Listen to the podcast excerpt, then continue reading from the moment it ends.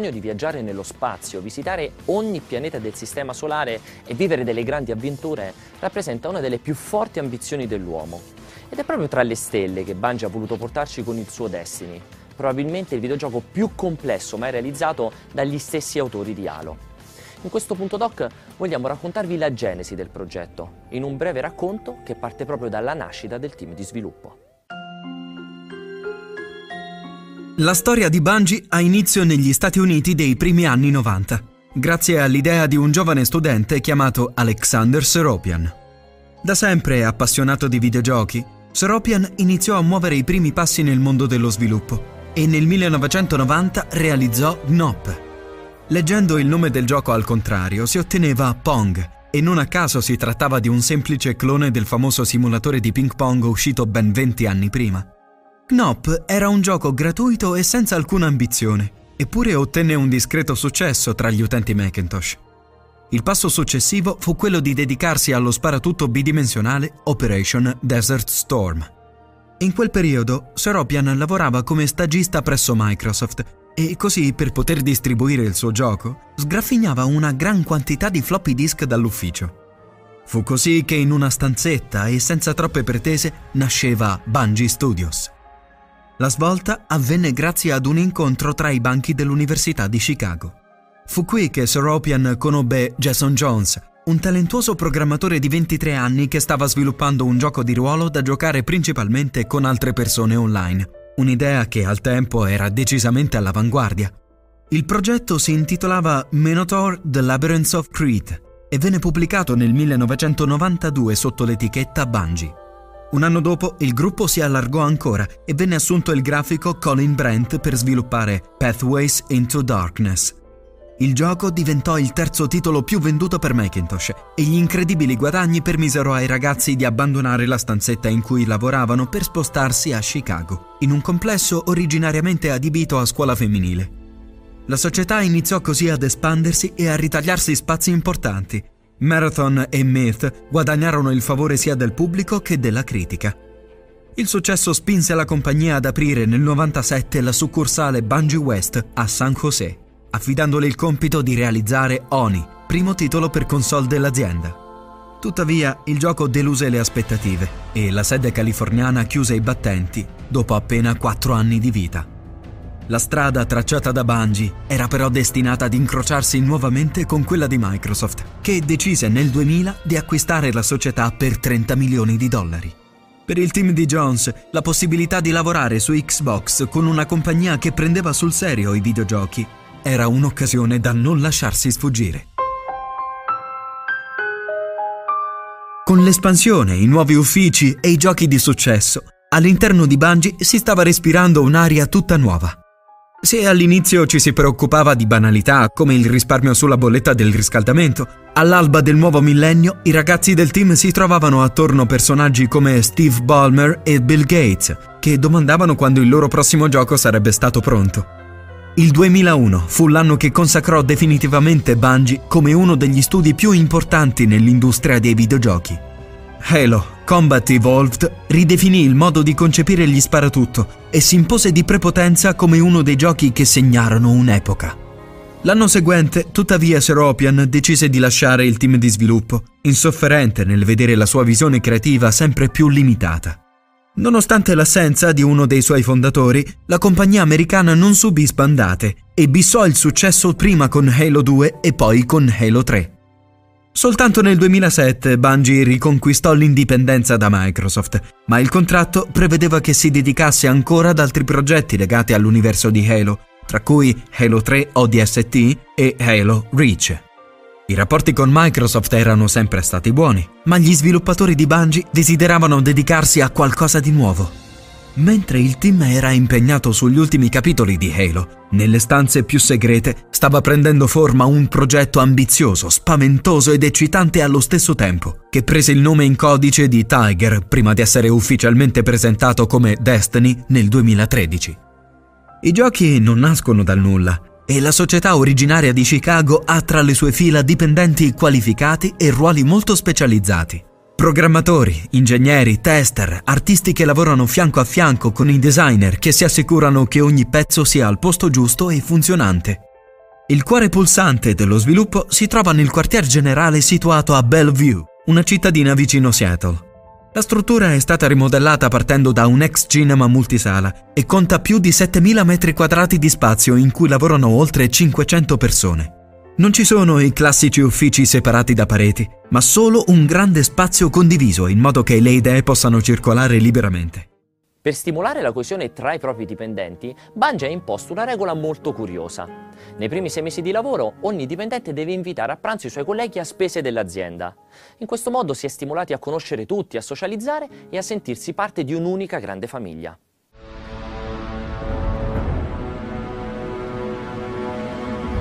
Grazie al forte senso di comunità e ad una crescente ondata di entusiasmo, il grande universo di Destiny iniziava a materializzarsi.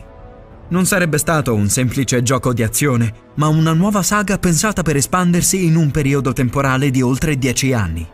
La storia avrebbe raccontato dell'età d'oro per la civiltà umana, evolutasi a tal punto da occupare l'intero sistema solare.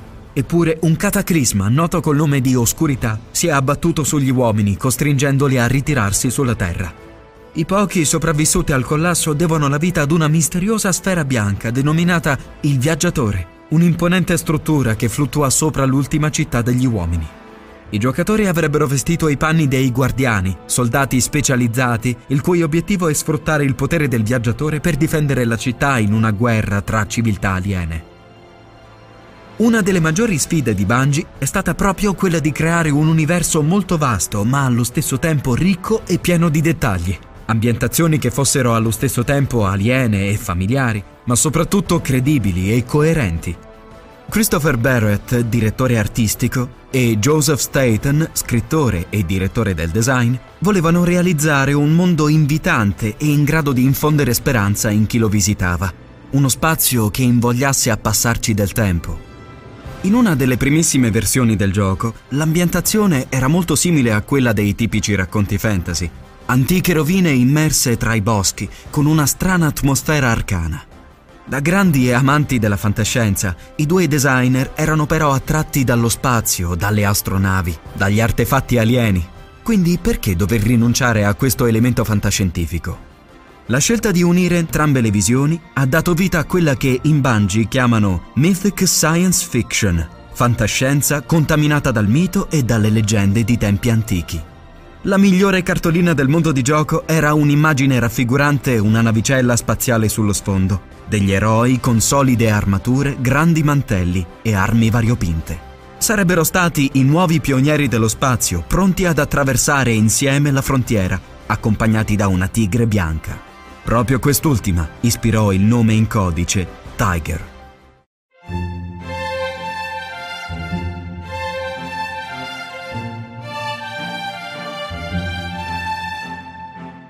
Una volta definita l'atmosfera del gioco, bisognava costruire il punto centrale dell'avventura.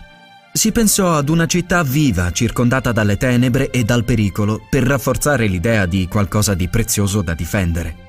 L'attenzione virò troppo verso la fantascienza, così si decise di fare un passo indietro e scegliere la Terra come punto di partenza.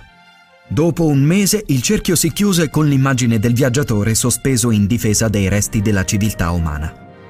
Per dar vita ad un luogo che risultasse familiare e idealizzato, Bungie ha tratto ispirazione da numerose fonti. I film western per l'atmosfera, i toni invecchiati e soprattutto i costumi. I mantelli e le cappe sono un chiaro rimando a Il buono, il brutto e il cattivo di Sergio Leone. I film di fantascienza del cinema russo di Andrei Tarkovsky sono stati utili per lavorare sulla composizione, gli effetti di luce e le cinematiche passando per il meno serioso Banditi del tempo di Terry Gilliam. Si può ritrovare in Destiny anche un tocco di esoterico preso dalle opere d'arte di John Harris, i surreali panorami dai toni cupi di Czislaw Beksiński fino al surrealismo di Peter Grick in costante tensione tra ordine e caos. Lo stile adottato per la composizione di armature e veicoli deve invece molto agli anime, alla cultura giapponese e ai loro futuristici design influenzati dalle sculture di Takayuki Takeya e Koyo Koyama. Anche le immagini di Marte catturate dal rover Curiosity o ciò che la sonda Cassini è in grado di inviare sono incredibili ed inesauribili fonti di ispirazione. Kaylee Friesel, artista tecnico che si occupa dell'animazione e degli effetti speciali, vede in Destiny anche la possibilità di immaginare il nostro futuro. Dopotutto, l'esplorazione reale di Marte è solo agli inizi. Rob Adams, responsabile creativo delle ambientazioni, ha potuto scambiare informazioni preziose sulla composizione delle rocce con Craig Hartgrove, membro del team del Mars Science Laboratory, impegnato nello studio dell'abitabilità di Marte.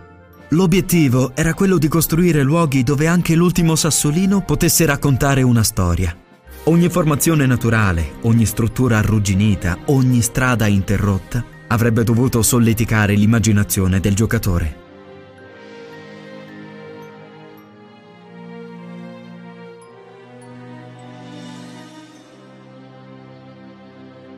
Per creare un universo fantascientifico credibile, gli artisti di Bungie sono stati molto attenti a non spingersi troppo oltre con dei design eccessivamente alieni. Il trucco è stato quello di prendere degli elementi familiari del mondo reale e modificarli quel tanto che bastava per renderli unici e appartenenti al mondo di Destiny.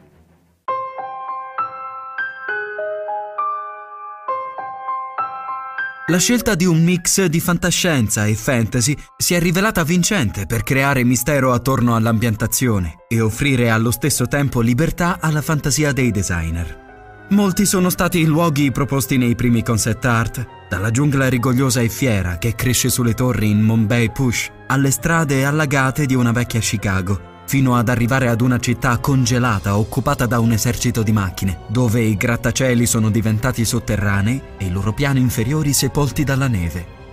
Serviva però unificare il tutto secondo un tema visivo molto forte. Non importa dove ci si trovi, ci si deve sentire parte dello stesso universo.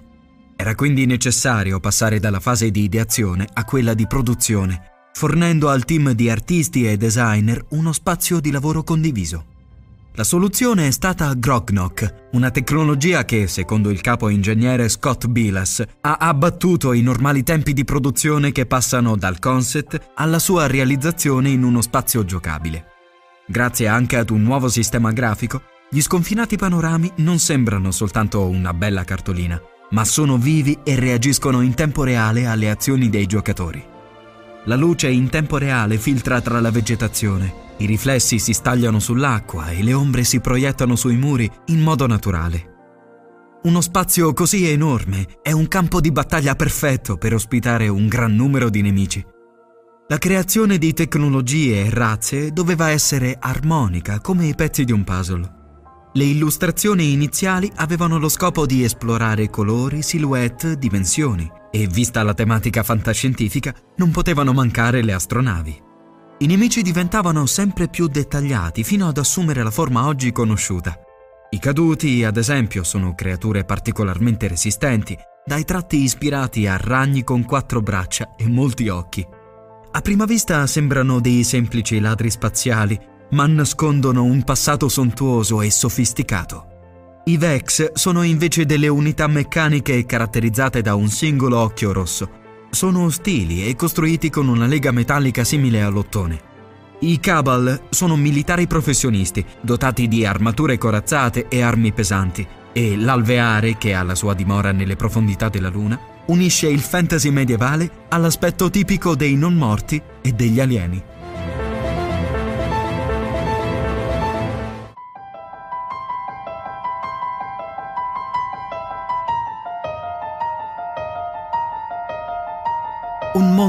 Ostile ha bisogno di eroi, ma il passaggio da un universo come quello di Halo, dove tutti impersonano lo stesso personaggio, ad un mondo dove ogni giocatore ha la sua storia personale e costruisce la propria leggenda, ha rappresentato una grande sfida.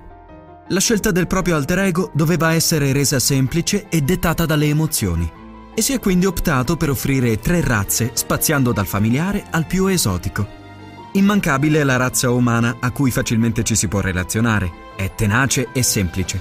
Per disegnarla si è guardato molto ai soldati, agli uomini di sport e agli eroi dei film d'azione.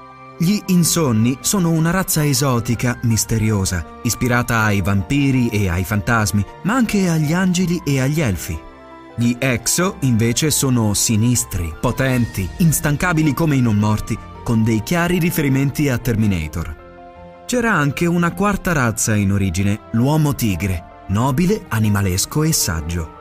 Purtroppo è stata presto scartata, a volte qualcosa semplicemente non appartiene al mondo che si sta cercando di costruire. Ognuna di queste razze è caratterizzata da costumi, abiti e armature differenti. Per poter rendere gli indumenti attraenti e far venire voglia di indossarli, è stato compiuto uno studio approfondito sulle tendenze di moda. Un'esperienza nuova e complicata che ha coinvolto anche l'analisi delle capigliature e degli ornamenti, come trucchi, tatuaggi e accessori. Destiny è però uno sparatutto incentrato sull'azione, quindi c'era bisogno di aggiungere delle classi che differenziassero lo stile di gioco ed ogni equipaggiamento doveva rappresentare l'unione perfetta tra estetica e funzionalità. Il risultato sono le tre tipologie di guardiani che potremo impersonare e poi incontrare sul nostro cammino. Tutto parte con i titani, nobili e coraggiosi soldati del futuro dalle fattezze di pesanti marine spaziali.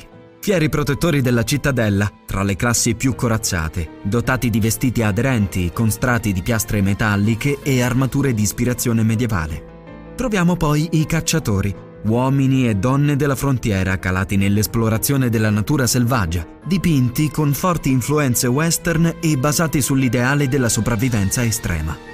Sono caratteristiche le loro tute ignifughe, le maschere antigas e i mantelli strappati e consunti.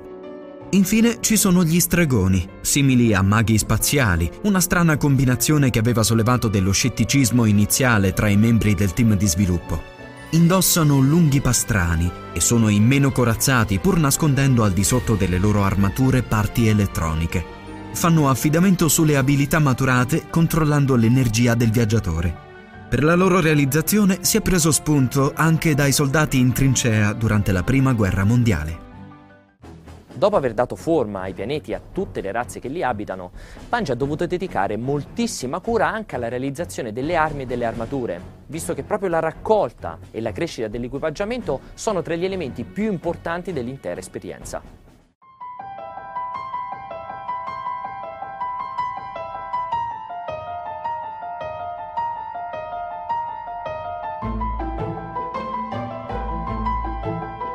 Molte attenzioni da parte di Bungie sono state rivolte ad equipaggiamento ed armi, con un arsenale di grandi proporzioni e varietà, dalle forme più classiche alle più impensabili.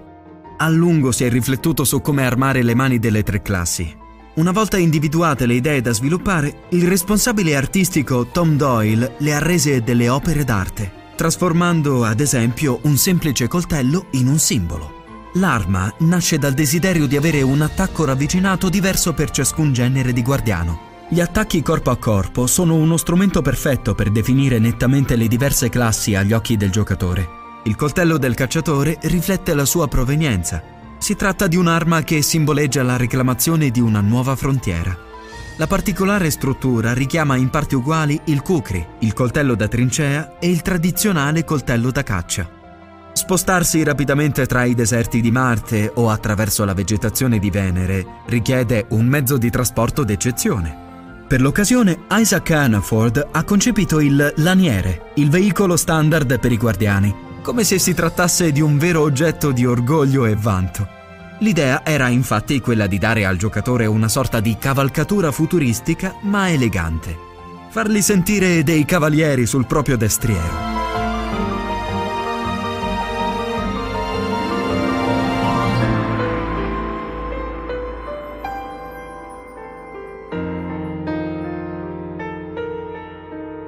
Un viaggio emozionale nel sistema solare ha naturalmente bisogno di una colonna sonora che ne esalti le caratteristiche, che renda l'esperienza unica e personale. Lo storico compositore Martin O'Donnell, prima di abbandonare Bungie, ha dichiarato di aver iniziato a lavorare alle tracce audio basandosi solo sulle idee, le storie e il materiale illustrativo delle prime fasi. Insieme a lui hanno collaborato Mike Salvatori e un musicista d'eccezione, Paul McCartney, il coinvolgimento del Beatles era inizialmente una preoccupazione per O'Donnell. Sarebbe riuscito davvero a dare un contributo utile in uno sparatutto fantascientifico. Durante il primo incontro, Sir Paul era entusiasta e molto interessato alla tecnologia e alla musica interattiva. Voleva essere coinvolto nella lavorazione dei temi musicali, realizzare come le melodie possono essere un punto di contatto emotivo per le persone mentre giocano. Per due anni i compositori si sono scambiati musica e incontrati diverse volte, anche nello studio di registrazione Capitol Records ad Abbey Road, dove hanno registrato una sessione da 50 minuti. La suite sinfonica e corale è composta da otto movimenti che anticipano l'uscita del gioco e danno un corposo assaggio della base da cui si sono sviluppati i temi successivi. La musica sembra poter raccontare una propria storia all'interno di quella che si svilupperà nell'universo di Destiny Alcune delle tracce del gioco sono state realizzate utilizzando la stessa innovativa strumentazione introdotta nell'album Revolver dei Beatles. O'Donnell ha raccontato che McCartney, nel primo periodo della collaborazione, gli aveva inviato un'intera sessione di registrazione dove stava armeggiando con quegli stessi campionamenti. Il risultato lo entusiasmò. Un'opera così grande, dettagliata e curata nei particolari costa al suo publisher Activision, si stima un investimento di circa 500 milioni di dollari tra ricerca, sviluppo, marketing, distribuzione e localizzazione. Una cifra da capogiro per un progetto che sarà destinato a far parlare di sé nei prossimi dieci anni. È evidente che Bungie vuole lasciare il segno sul mercato ancora una volta, ridefinendo il genere degli sparatutto in soggettiva L'obiettivo è mastodontico. Fondere per la prima volta in un unico continuum una narrazione interattiva dal taglio cinematografico e una serie di attività condivise in un mondo online in continua evoluzione, dove non ci sono limiti, ma tutto è legato alla voglia del giocatore di avventurarsi in un mondo vivo e misterioso.